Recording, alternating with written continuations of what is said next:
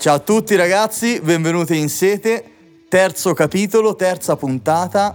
Prima di tutto parto con ringraziarvi perché siete stati in tantissimi ad ascoltarci, ma oggi nuovo ospite, il tema è il vino. Il tema è il vino, adesso abbiamo una, una superstar del vino italiana perché è stato miglior sommelier d'Italia 2018, giusto Simone Loguercio? Eh sì, tro- troppo buoni, troppo buoni, una strada troppo troppo buona. Grazie no. del, di questa intro, ma ringrazio a voi e ben trovati. Grande Simo, allora come va in quel di Firenze? Bah, eh, allora, di salute diciamo bene, dai, che in questo momento è fondamentale. Per, uh, per il resto, insomma, eh, siamo in attesa di... Un momento nuovi... difficile eh, eventi, vediamo cosa sviluppo. succede. Comunque bene, dai. Certo, allora partiamo subito dalla prima domanda perché non abbiamo molto tempo. Io volevamo parlare un po', un po' di te. Cioè, intanto come si diventa il miglior sommelier d'Italia, ok, ma facendo un passo indietro, andando a ritroso, in breve, raccontaci un po' la sua storia, come ti avvicini a, al mondo del sommelier, perché sappiamo anche che non sei sommelier e basta, ma sei anche un, miscelatore, un bartender. Eh sì, e non solo, parte un pochino prima, eh, nel senso che non era sicuramente nelle mie idee, nei miei sogni diventare il miglior sommelier d'Italia o, o, e neanche sommelier, sono sincero, perché io sono originario del, del Cilento, quindi nel sud della Campania. Siamo paesani. Eh, sì, bene, bene, bene. E da lì poi mi sono spostato a Firenze per motivi di studio, anche se i miei, o meglio mio padre già lavorava qui in Toscana, quindi è stato più facile per me trasferirmi. Inizialmente ero a San Miniato, in provincia di, di Pisa, insomma tra uh, Firenze sì, sì. e Pisa. Poi insomma per studio, perché sono venuto qui a Firenze per studiare architettura, quindi io muovo i miei primi passi in tutt'altro ambito e termino gli studi di architettura, ma nel frattempo durante lo studio di architettura proprio nel fine settimana per insomma racimolare anche due spicciole per divertirmi un po' andavo a lavorare in un bar, in un bar dove si faceva per lo più uh, miscelazione. E quindi mi sono un po' incuriosito eh, preso da questo mondo e ho iniziato un po' a a studiarlo più nel dettaglio perché ho visto che dietro questo mondo c'era qualcosa che non conoscevo, quindi qualsiasi cosa che io non conosco sono curioso e quello che mi ha spinto in primis è la curiosità che mi ha portato insomma poi a fare tutto questo percorso. E da lì mi ricordo che un giorno durante un aperitivo, mentre servivo anche vino, perché insomma durante l'aperitivo servivo anche quello, mi venne fatta una domanda su quel vino e lì per lì sono rimasto un po', insomma, mi ero preparato sul mondo della, della miscelazione, sulla mixology, ho fatto corsi, però sul vino non ero preparatissimo, non ero ferrato e sono sincero, non bevevo neanche più di tanto, sia eh. distillati eh. che il vino. Insomma, uh-huh. iniziamo in quel momento ad approcciarmi sì. a tutto questo mondo. Non è Quindi sono rimasto rispondere. un po' lì interdetto eh. e ho detto no, aspetta, allora prima di far figuracce mi sa che forse mi manca qualcosa.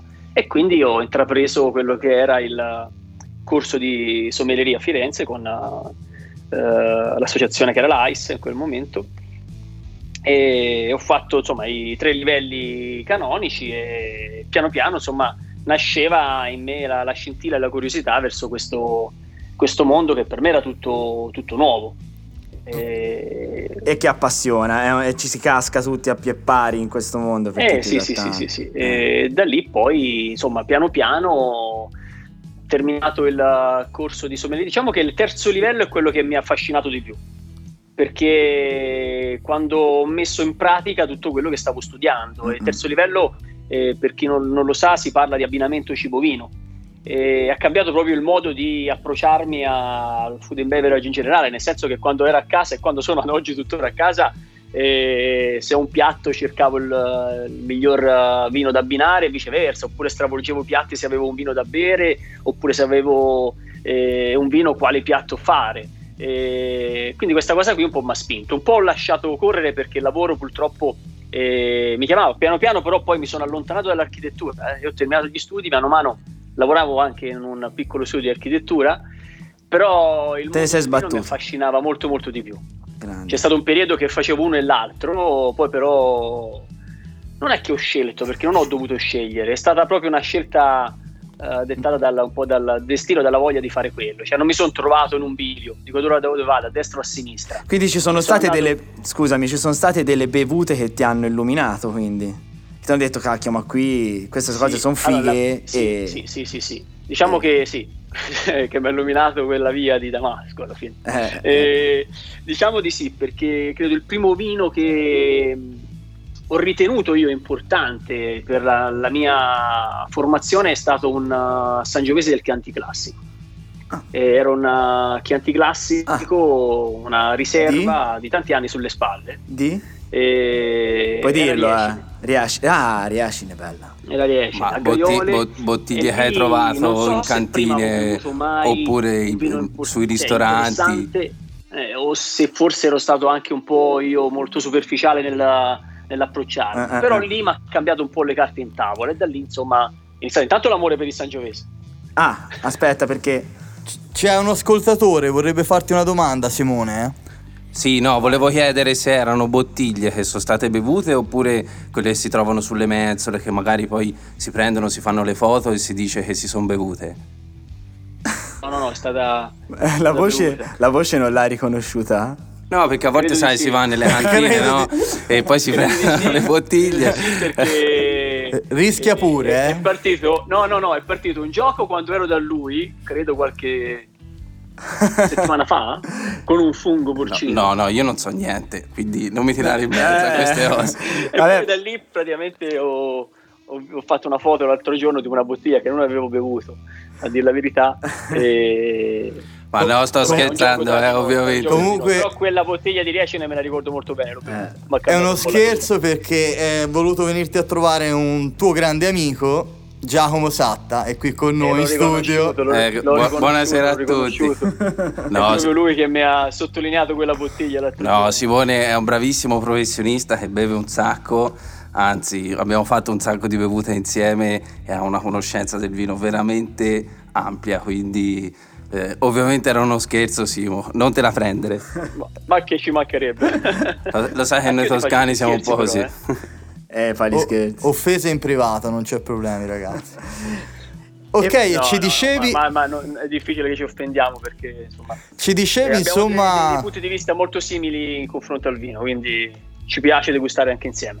Bene. Torniamo bene, a noi. Bene. Ci dicevi, insomma, il passo da aspirante architetto, bartender, a miglior sommelier d'Italia, se era nel mezzo, insomma. Sì, poi dicevo, la, non c'è stato un bivio, quindi ho dovuto scegliere, ma la strada insomma era già avviata da, da sé, mi piaceva quella strada, sono andato avanti e da lì poi insomma, ho fatto corsi per uh, diventare degustatore ufficiale, per la comunicazione, fino poi nel 2017, quindi non tanto tempo fa, e a fare il primo concorso.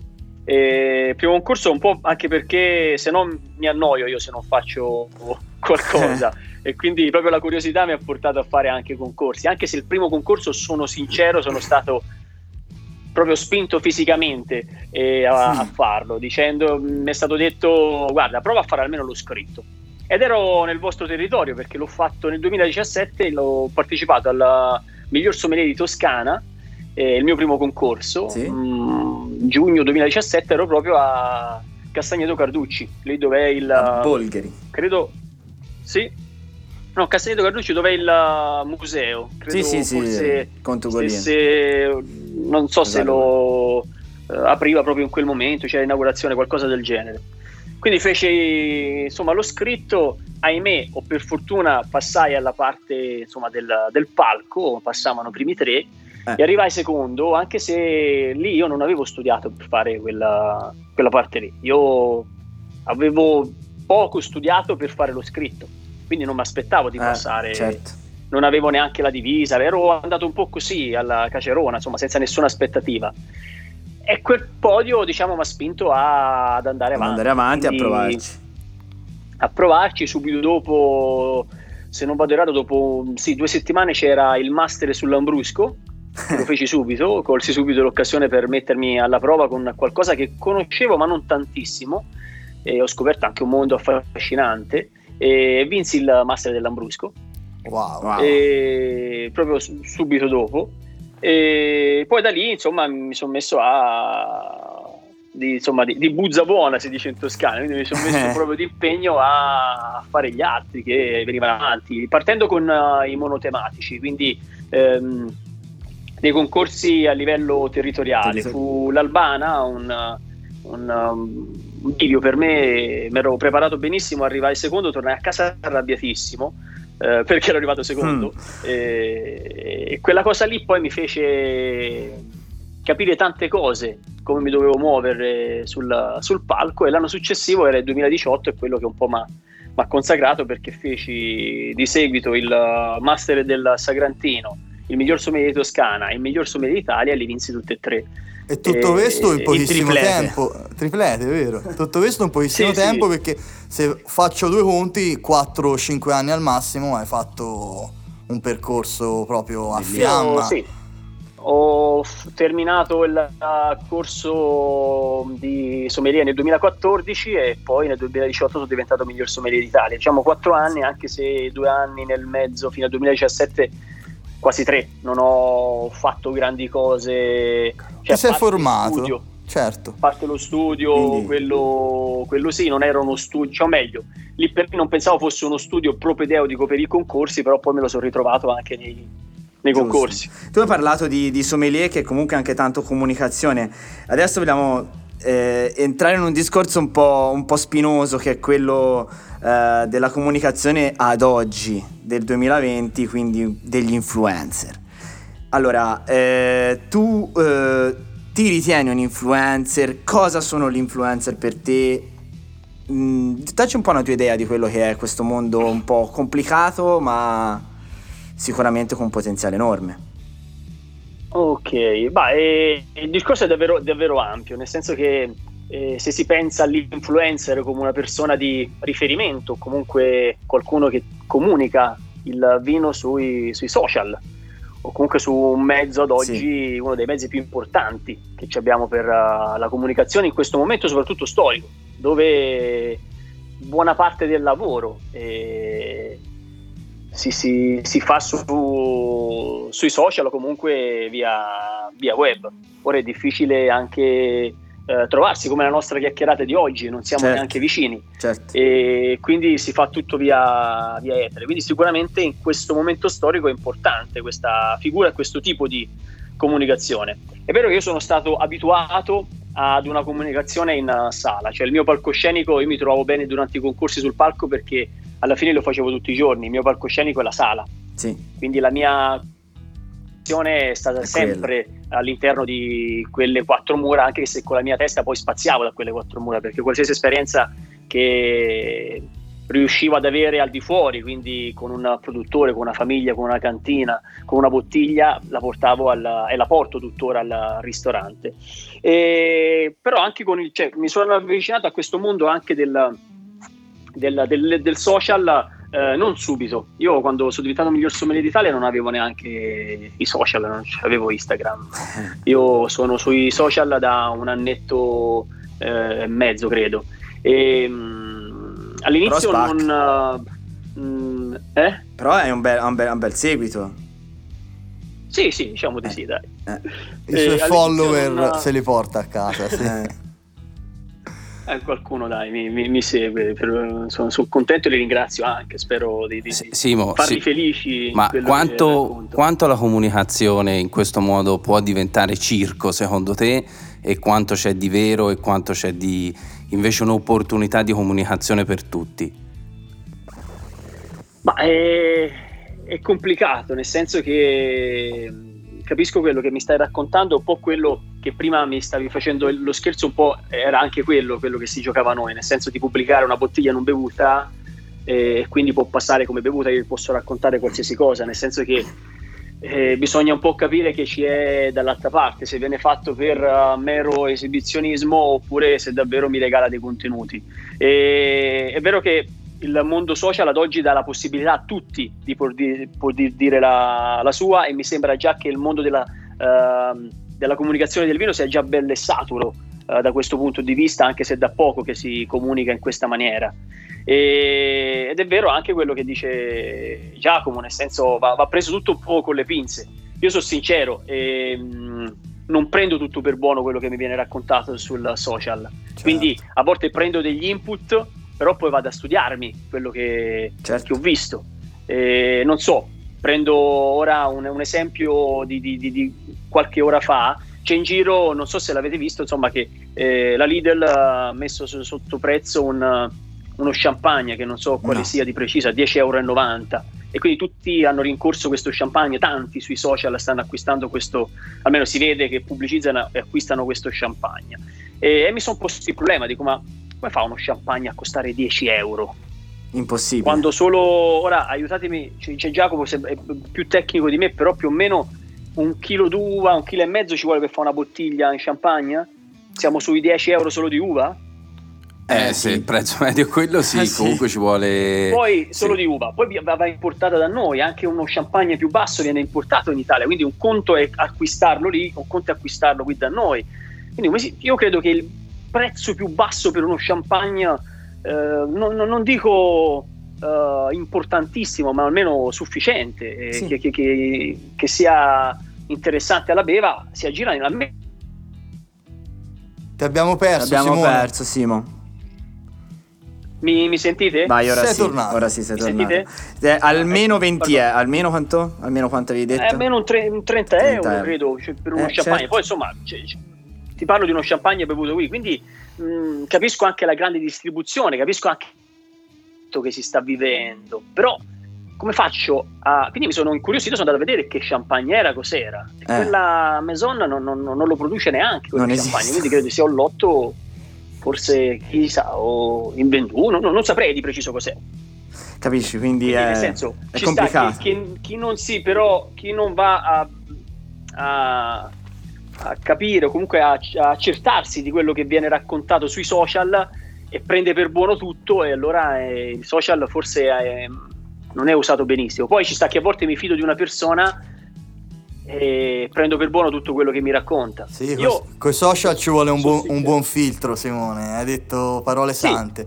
bisogna filtrare, nel senso io spesso guardo i social e mi, mi prendo tanto dai, dai social, però poi vado a verificare se davvero quello che ho preso è reale o meno. Certo. E- Senti, però insomma, Simone, mentre la... Visto da quanto abbiamo capito sei molto attivo sui, sui social e posterai la tua giornata tipo anche, oltre alle bottiglie poi che non beviamo, come ci fa presente Giacomo.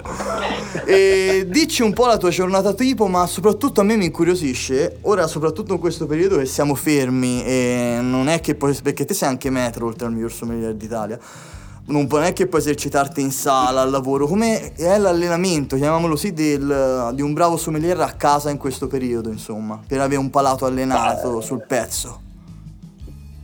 in questo periodo è dura, sono, sono sincero, per una persona come me che eh, vive 365 giorni all'anno eh, al ristorante è dura. Infatti ora si dice sempre eh, di questo Natale che forse lo passeremo separato, io ti l'ho sempre passato separato da- Eh, dai sì. miei cari perché ho sempre Ti lavorato, capisco. quindi un Natale come gli altri per me. Esatto. Eh, però a parte, a parte quello, ehm, vado un po' a. In questo momento sono molto affascinato da un mondo che credo piace anche al ragazzo che è lì con voi, che è la Borgogna.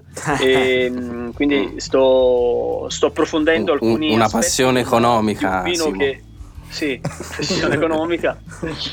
Sto approfondendo alcuni aspetti di questo, di questo mondo enologico, anche, anche cioè, oltre ad altro. eh. E, mh, e quindi faccio dei focus eh, e bevo in maniera mirata, a volte si beve anche insieme, proprio con Giacomo, con altri amici quando è possibile Farlo, in questo esatto. periodo un po' più complicato. Eh, però sì, io mi, mi- mi sveglio la mattina, faccio la mia colazione e apro subito un libro che mi ha colpito. Oggi, ad esempio, ho appena preso un libro sullo champagne, che è quello del, dell'Upetti, e quindi Ah. mi sono letto un po' di pagine su questo mondo.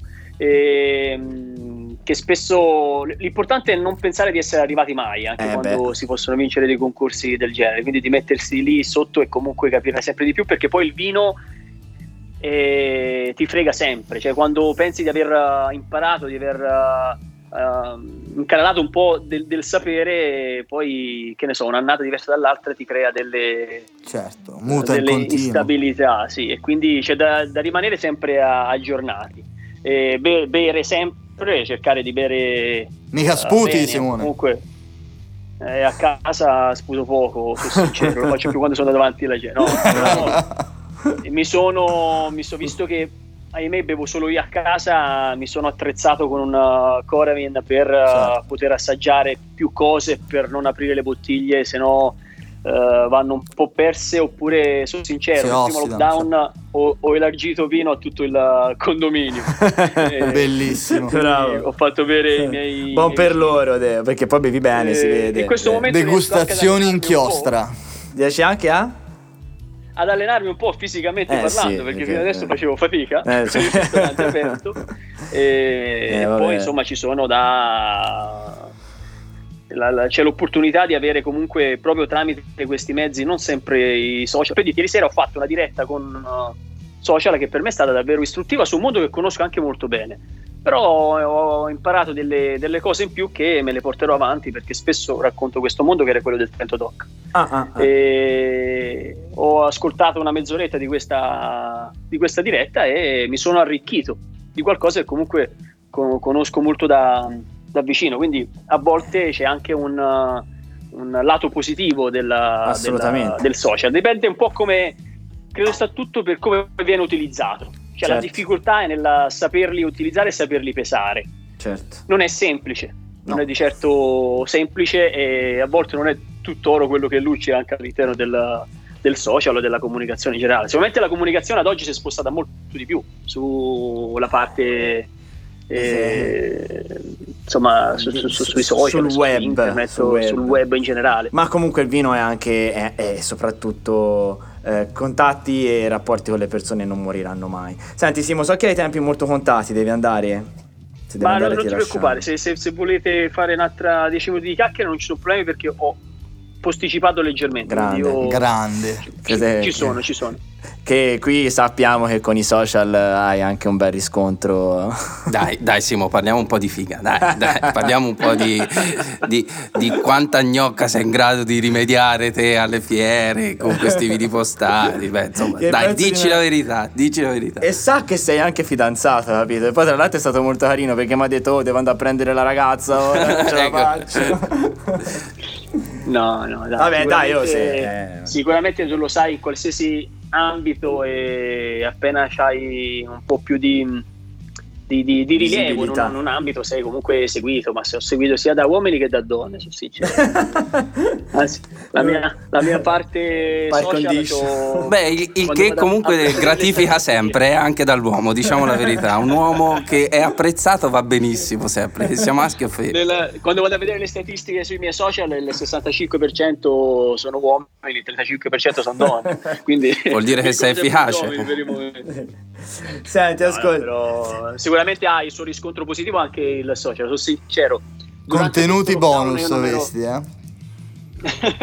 Durante lo scorso lockdown, quindi a marzo, io eh, non avevo mai lavorato con i social, nel senso che l'ho sempre avuti come un, un, un passatempo, comunque come un raccontare sì, sì. la tua passione e condividerla con altre persone che hanno la stessa tua passione, perché poi alla fine si focalizza su quel settore. Certo. Il mio profilo Instagram parla di vino, certo. quindi non parlo della mia vita privata in generale, anche se lo so che fa più figo a volte parlare delle vite private che del, del, del vino, nel senso se la, le persone sanno quello che faccio durante l'arco della giornata è molto meglio che invece si apra una bottiglia di vino.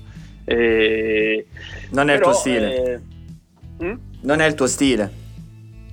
No, nel senso, io racconto un po' quella che è la mia vita uh, enologica, quindi sì, sì se, se in, un, in un giorno e non ho niente da raccontare perché ho fatto tutt'altro, non, non posto niente. Quindi, eh, la foto con i gatti non te la condividi, insomma. Mm, no, anche se ho una gatta a casa, e, però me la, me, la, me la, spupazzo da solo senza condividerla Bravo. con nessuno.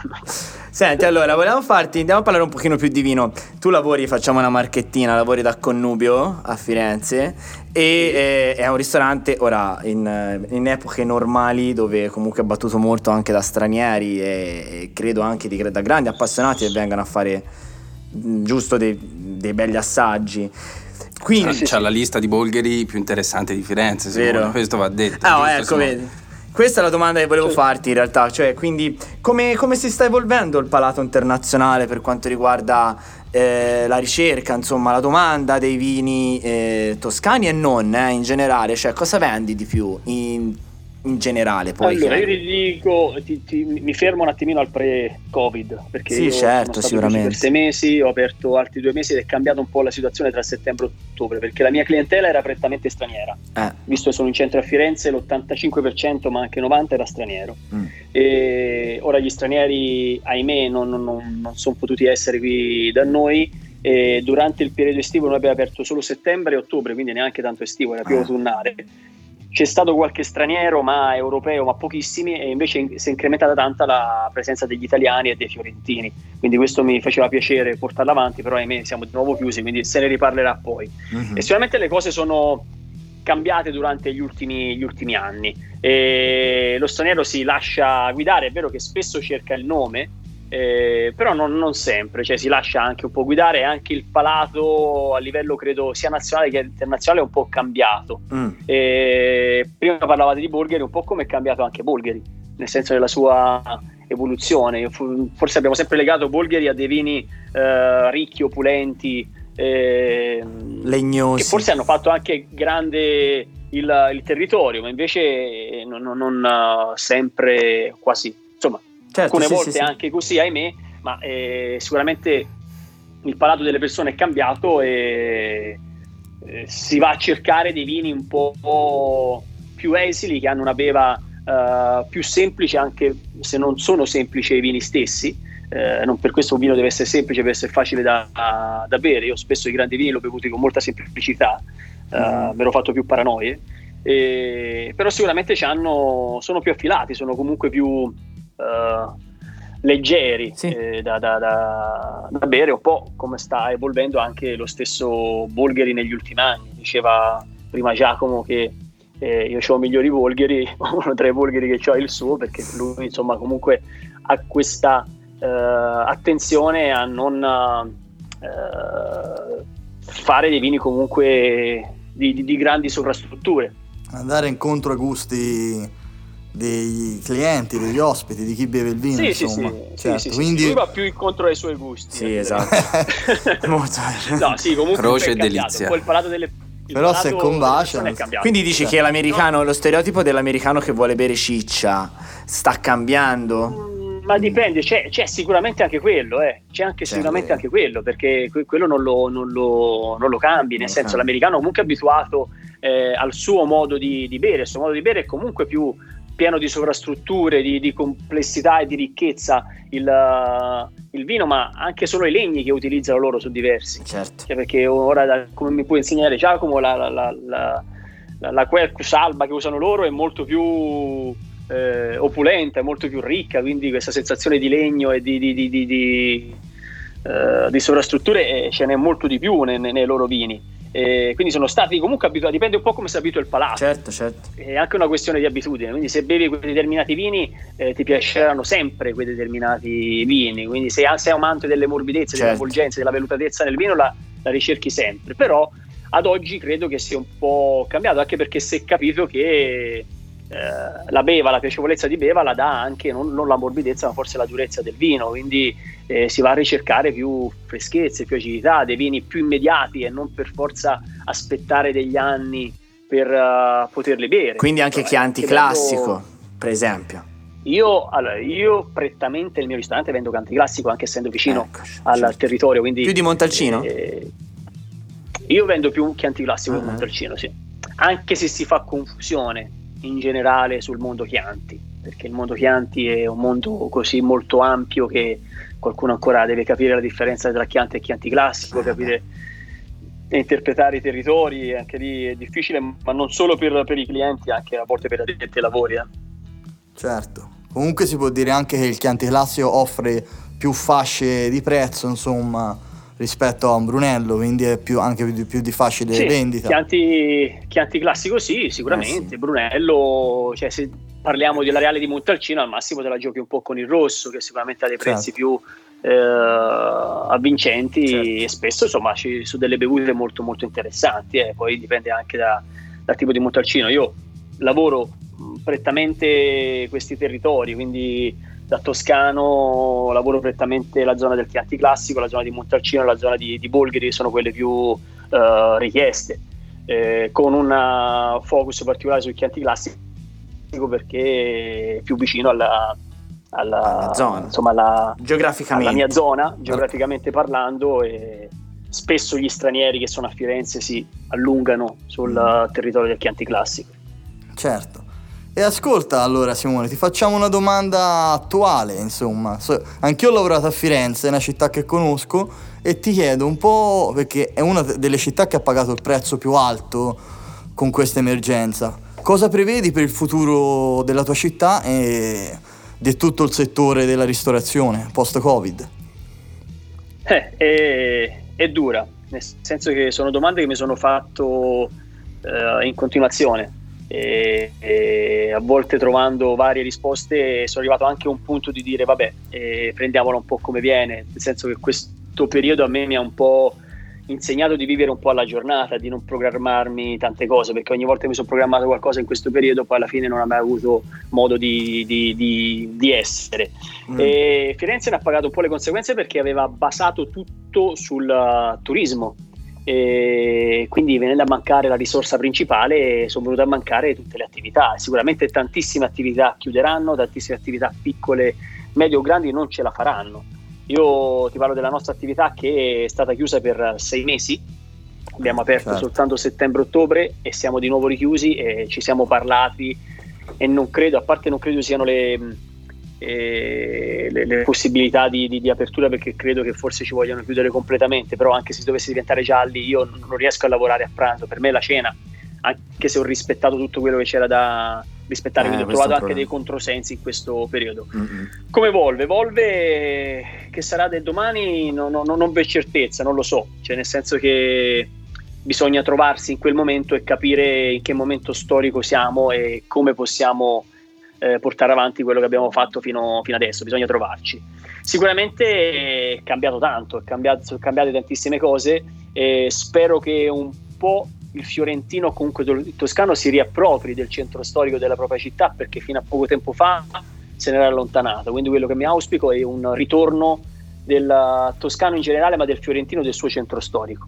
E che non sia un centro storico vissuto solo e esclusivamente per uh, lo straniero. Quindi eh, di non far nascere eh, ristoranti, paninari, qualsiasi cosa soltanto per sfamare uno straniero di, di, di passaggio, passaggio, ma che ci sia un contenuto dietro, un qualcosa da raccontare che sia il nostro uh, territorio. Quindi eh, da un lato spero che le attività storiche importanti che raccontano la tradizione riescano a rimanere in piedi, anche se è difficile per tutti, nel senso è difficile sia per chi ha fatto qualità che per chi non ha fatto qualità. È vero che la qualità a lungo ripaga, però in questo momento stiamo vivendo un momento storico davvero tremendo eh, per uh, il settore come per tanti altri settori.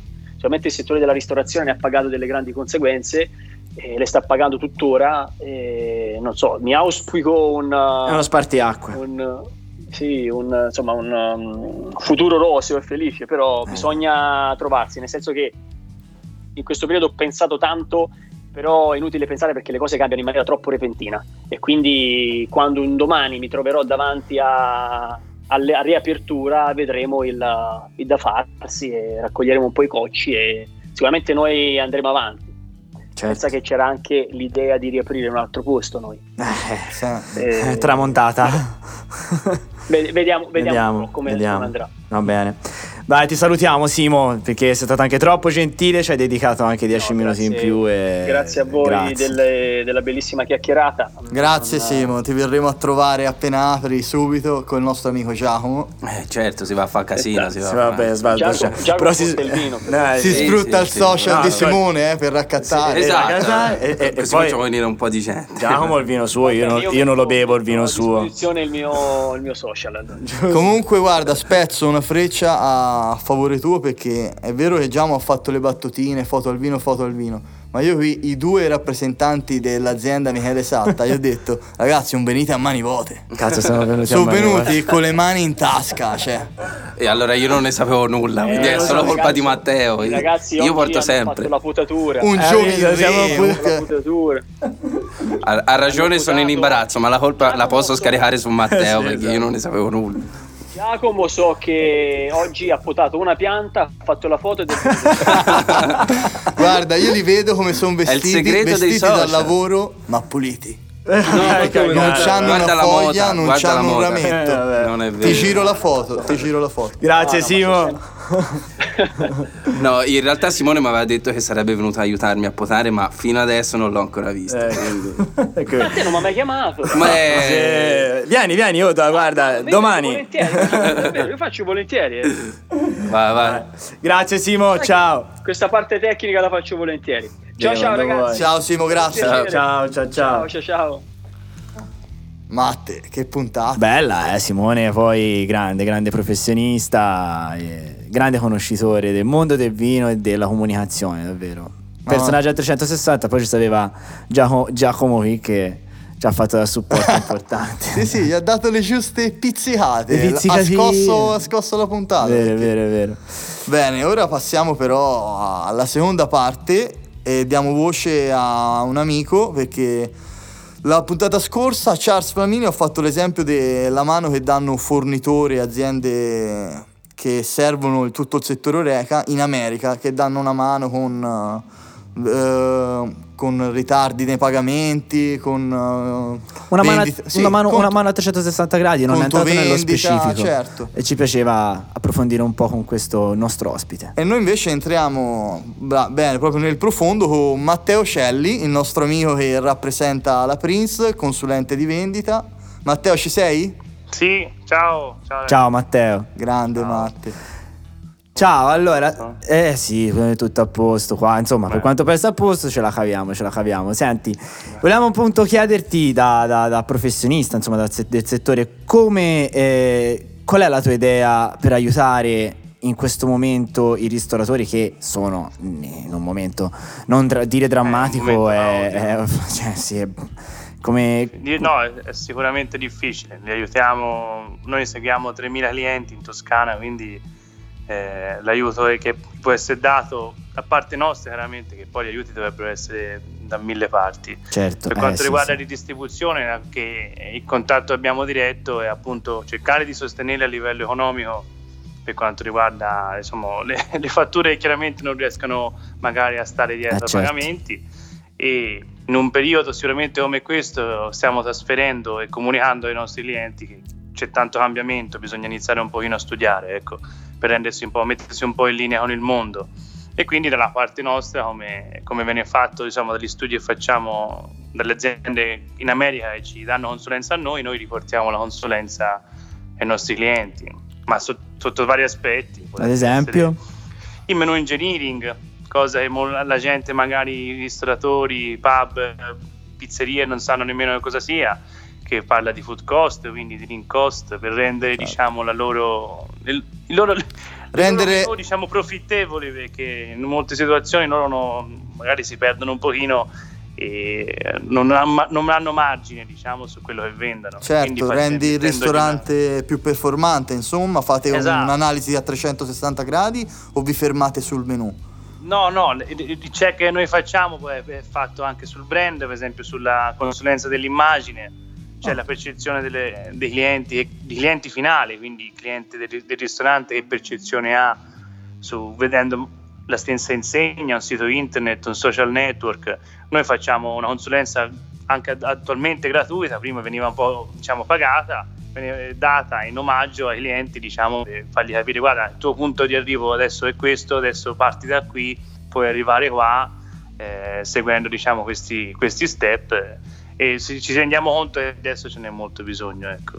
La ristorazione ha bisogno di cambiare. Ce n'è bisogno di- quindi in poche parole stia- state cercando di dare una mano perché i- la ristorazione o il bar o comunque la- la- questo settore italiano deve dare una marcia in più, deve avere Ah, una sì, marcia in sì. più perché... Siamo i migliori al mondo a cucinare e nessuno lo può dire, ma non siamo bravi a vendere, diciamo.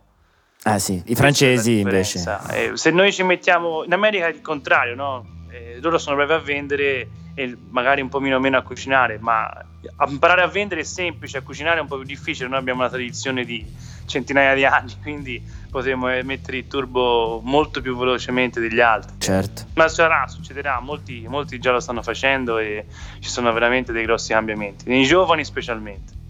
Eh sì, perché sono magari più meno, meno legati ad una tradizione, de, magari sì, del nonno. Bravissimo, bravissimo. Fanno, studiano, si trovano diciamo, nuove strade, tentano e non è più una chiusura come prima. È anche una cosa Molto... naturale però, perché io mi metto anche dalla vecchia guardia, mi metto al posto loro e certo. peri- con periodi che si passa, guarda, ave- tirare fuori la passione, la grinta di andare avanti, di studiare, è allucinante perché è vero che voi date una mano, però ti sembra giusto che la dobbiate dare voi una mano e non poi lo Stato che ci ha messo in queste condizioni. Ma, ma lo Stato non, non, ah, non, so come la pensate o come la pensano. No, di quello che ti di pare. che vuoi. È abbandonati, abbandonati chiaramente da... da non, non, sanno che cos'è la ristorazione in Italia, che l'anno scorso sono stati spesi 86 miliardi di euro nel consumo fuori casa e quindi c'è, un, c'è un, un, una parte economica incredibile e non si rendono conto del danno che fa lo Stato. Quindi essere aiutati da loro è utopia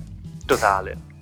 Non, ha, non verranno aiuti dallo Stato, ci dobbiamo aiutare da soli e cambiare e migliorare. Questo Quindi noi siamo con le nostre forze, studiando, ripeto, essendo ma le, le, le aziende di vino che sono le migliori del mondo in Italia sanno, sanno, lo vedono anche loro il cambiamento che c'è stato. Lo Stato non aiuta, non, forse non ti può nemmeno aiutare. Sì, certo, no, la mia, la, il mio pensiero non è Tares, cioè non la vedo come una colpa dello Stato quella di essere in questa situazione, ma la vedo come una colpa quella no, di non dare no, delle, delle, risposte più, più concrete. No, ma si va su.